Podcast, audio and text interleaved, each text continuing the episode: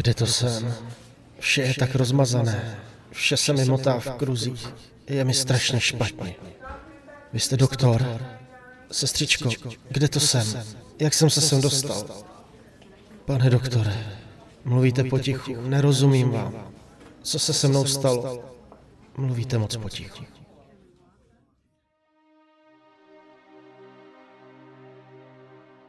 Marie, tak si tu. Ani nevím, zda je to dobře. Při nejmenším zda z toho mám radost. Doktor říkal, že jsi to byla ty, kdo zavolal sanitku. Že si to byla ty, kdo mi zachránil život. Ale víš, já to tak nechtěl. Tak to nemělo dopadnout. Měla jsi přijet domů až v neděli večer. Proč jsi přijela už v pátek? Proč? Měl jsem být tou dobou dávno mrtvý a ty jen najít mé tělo. I když mé tělo, toto tělo, tělo, které není moje. Vím, zní to podivně, vím. A i když mám v sobě hodně léků na uklidnění a podívej, dokonce je ruce mi připoutaly k posteli, abych se o to nepokusil znova, tak věř, že co říkám je skutečné a jsem si zcela vědom slov, která ty slyšíš. Můžeš mi prosím dát napít? Tady ze sklenice na stolku mám vyschlo v krku a taky zcela omezený pohyb. Je toho tolik, co ti musím říct.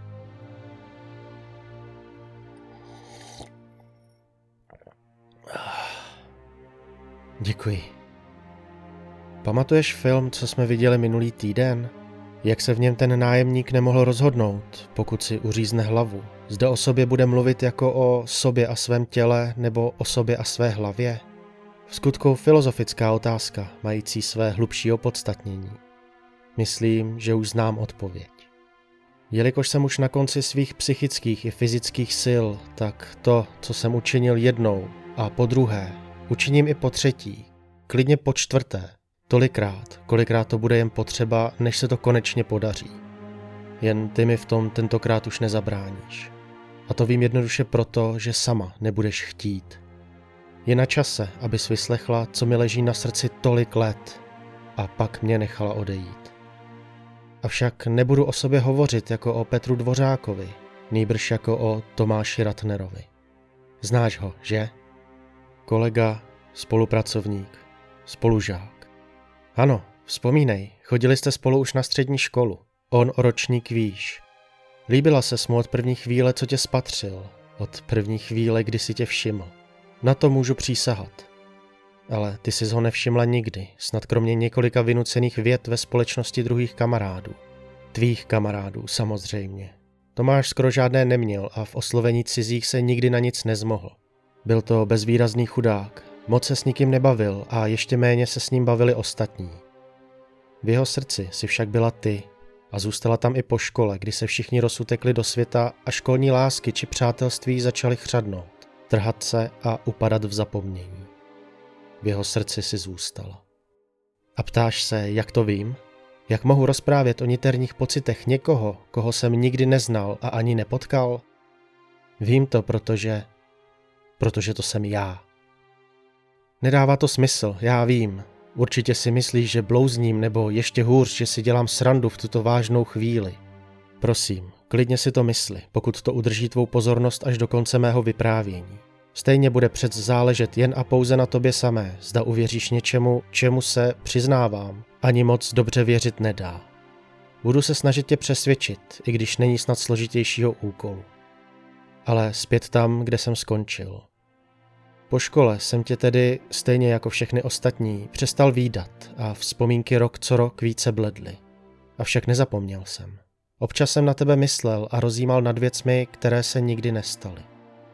Jaké překvapení pak nastalo, když jsem tě jednoho dne spatřil, jak stojíš u vedlejšího vchodu do domu, kde jsem bydlel. Byla si nádherná. Vypadal si přesně tak, jak jsem si tě stále pamatoval, jako bys od posledního dne ve škole nezestárla ani o den. Právě se přistěhovala. Byla si sama, to mě velice překvapilo. Vycítil jsem příležitost, ale nedokázal jsem za tebou přijít. Nedokázal jsem to na škole, nedokázal jsem to ani teď. Místo toho jsem pokaždé, když jsem vyrazil ven, do práce, přicházel z práce nebo třeba vynášel odpadky do popelnic, procházel pomalu kolem tvého vchodu v domění, že se náhodně potkáme. Týdny plynuly, ale k žádnému shledání nedošlo. Možná to bylo dobře, nevím, co bych ti řekl, jak bych se zachoval, jak bych reagoval. Asi nakonec nijak, stejně jako když si po měsíci nastoupila do stejného zaměstnání. Posadili tě do vedlejší koje a já byl pokaždé, když si prošla kolem, nervózní tak, že jsem se pomalu nedokázal ani pohnout. Nemluvili jsme spolu ani jednou, i když jsme seděli pár metrů od sebe. A tak jsem zůstal opět jen se svými představami, jaké by to bylo, kdybych tě oslovit dokázal a ty mě neodmítla. Veškerou snahu, dáli se to tak nazvat, možná tak imaginární snahu o tvou přízeň, jsem pak vzdal, když jsem tě z okna svého bytu spatřil na ulici v obětí s nějakým neznámým mužem. Ano, s Petrem. Nevěděl jsem, zda být zklamaný či naštvaný. A když už naštvaný, tak na koho? Patrně jen sám na sebe. Pokaždé, když jsem od té doby po nocích usínal, myslel jsem na tebe. Na nás a na náš utopický svět v neexistujícím vztahu. Chtěl jsem si o něm nechat zdát. Občas se to podařilo, ale jak usnou bývá, nedávali smysl. A většinou jsem si je stejně nepamatoval, ať už byli o čemkoliv. Až jednou. Ulehl jsem hned po příchodu z práce. Byl jsem unavený, co pamatuju, tak předešlou noc jsem toho moc nenaspal, ale nevím už z jakého důvodu. A ten sen, Marie, ten byl tak skutečný. Sice krátký, nebo mi to aspoň tak přišlo, když člověk sní, nevnímá čas, ale neskutečně živý. Procházel jsem s tebou městem, tímto městem, přes náměstí. Drželi jsme se za ruku a ty si ke mně mluvila jako k někomu, koho znáš, jako k někomu, na kom ti záleží, jako k někomu, koho miluješ. Bylo ti dobře a dávala si to najevo svým úsměvem, svou řečí těla. Pamatuju si to, jako by se mi to zdálo včera. Každý ten detail. Nemohl jsem z tebe oči spustit. Zastavili jsme u fontány a ty z do ní chtěla hodit minci, aby ti splnila přání. Ovšem, jak se snahnula, podklouzly ti nohy a ty spadla přes okraj do vody. Že ti to něco připomíná? Ano, ale byl to můj sen. Nevypadáš teď o moc méně překvapeně než já druhý den v práci, když jsem zaslechl tvůj rozhovor s Barborou. Rozhovor, ve kterém si jí vyprávěla o tom, jak si den předtím spadla ve městě do fontány, když si do ní házela minci. Schoda náhod?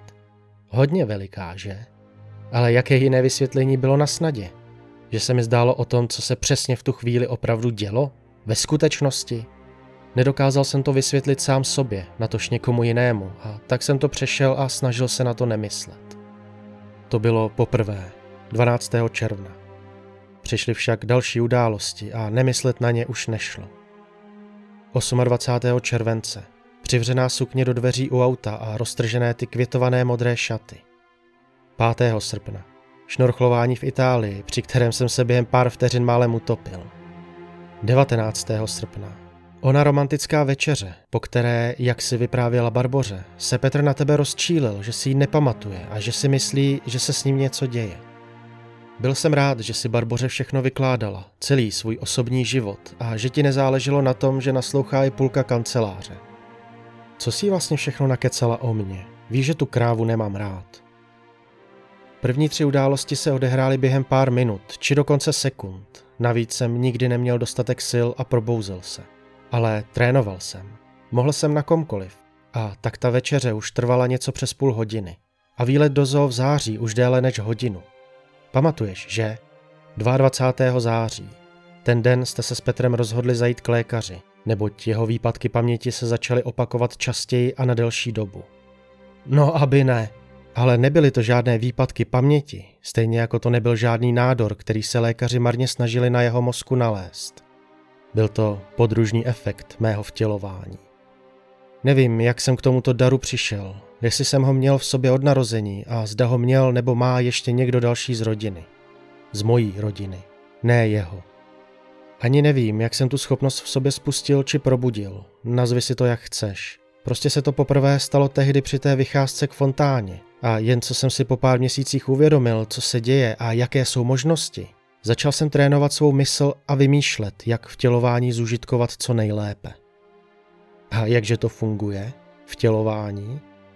Ve zkratce je to jednoduché. Jakmile začnu upadat do spánku, mám možnost opustit své tělo. Ne však jak ti, co vypráví o astrálním cestování a podobných nesmyslech.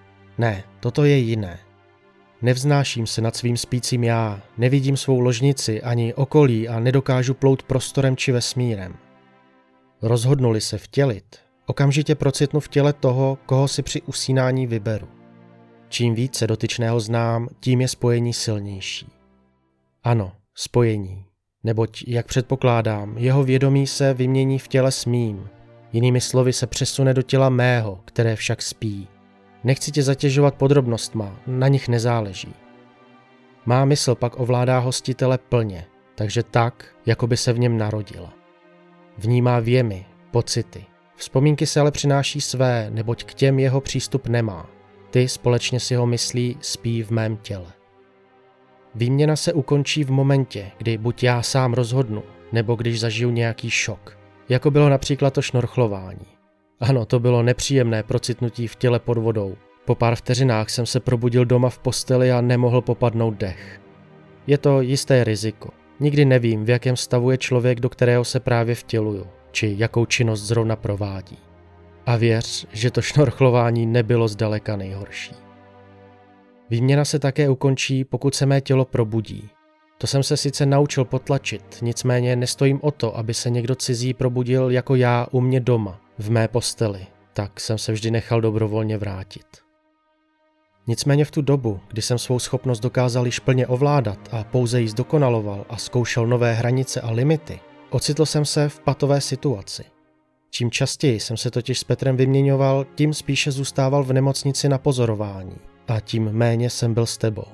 Stejně tak, jako kdybych výměny omezil a zkrátil, či dokonce ukončil. Takže jak to vymyslet? Vypadalo to, že řešení není, ale nechtěl jsem se tě vzdát. Začal mě napadat čím dál radikálnější nápady, až tehdy jsem se pro jeden z nich rozhodl. Proč se vracet? Jak jednoduché, že? Prosté, ale pouze teoretické, nevyzkoušené. Měl jsem však na výběr. Stál jsem před rozhodnutím všechno nebo nic. Bylo to 2. března. 2. března byl den, kdy jsem se zavraždil. Můj předpoklad naštěstí vyšel, i když bych lhal, kdybych tvrdil, že jsem neměl strach. Byl jsem na smrt vyděšený. Hodně jsem se opil, vzal si tolik prášků, kolik jsem doma našel a ulehl do postele. Mysl si vyměnil a už se nikdy nevrátil. Ono ani nebylo kam. Já, tedy mé tělo, zemřelo toho večera. Mé tělo s Petrem uvnitř. S tím Petrem, kterého si milovala a kterým jsem se od té chvíle stal já. Lokální noviny pak otiskly malé parte a napsali krátký článek o nálezu mrtvého mladíka v ložnici jeho bytu. Polehčující bylo, že jsem neměl kamarády ani starající se rodinu. Zemřel jsem v pátek v noci a tělo se našlo až v úterý, kdy jsem se už druhým dnem nedostavil do práce. Sebevražda, nic víc. Tak skončil život zapomenutého a ignorovaného Tomáše Ratnera. Ale on neodešel na věčnost, jak si všichni mysleli. Ne, ne, On tu zůstal a je stále tady, v těle Petra Dvořáka, tvého manžela. Právě se na něj díváš. A jak jsi byla šťastná, když moje, jeho výpadky paměti skončily. Žádné testy, žádné léčení, aniž by kdokoliv věděl čeho. Byl zase zdrav, díky mně. Jak jsi byla šťastná, když tě, já jsem tě, požádal o ruku. Slzy se ti řinuly po tvářích a své ano si mi opakovala ještě druhý den večer. Jak jsi byla šťastná, když... Když... Byla jsi ještě někdy šťastná? Ty dva roky. Byla. Byla. I když se zdívala na stejného člověka, byl pro tebe někdo jiný. Je to tak. Milovala si mě vůbec. A dokázala bys to nyní? Já tebe ano. A to byl ten důvod, proč jsem to nakonec neunesl. Má slova byla lež. Má přítomnost byla lež. Má minulost byla lež já byl lež. Což pak jsem se ti mohl podívat do očí. Nedokázal jsem se tě však vzdát. Bylo to šílenství a zoufalství, jak jsem nás oba trápil. A ty? Ty ses k tomu všemu na mě dívala jako na cizího. A tak jsem to chtěl ukončit. Ale ty si mi to překazila a proto teď ležím zde. Mohl za to osud? Či nějaká vyšší moc, která tě navedla? Nevím. i když jsem pro nás obětoval vše, i když jsem kvůli tobě zemřel. Nikdy si mě opravdu nemilovala, že jo? Poznala si, že tvůj snoubenec a manžel je někdo jiný, než kdo byl tvůj přítel, ale nevěděla si, jak je to možné, proč to tak cítíš. Až teď víš.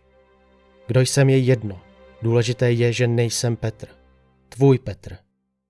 Zní to neuvěřitelně uvěřitelně, že ano? Tolik věcí se vysvětlilo, že? Musím se přiznat, až teď, co jsem se ti svěřil, spadla z mé duše ohromná zátěž onoho tajemství. Hned se mi lépe dýchá. Vytržen z náruče smrti otevře člověku oči, odvane ten mlžný opar falešného chtíče. Uvědomuju si nyní mnohé souvislosti. Najednou vidím i jiné možnosti, jiné cesty. Prozřel jsem z našeho mnou vysněného vztahu a vidím, že vše bylo jinak. Bylo to celé špatně. Jsem unavený, musím si na chvíli odpočinout, omluv mě. Prosím, buď zde, až se probudím.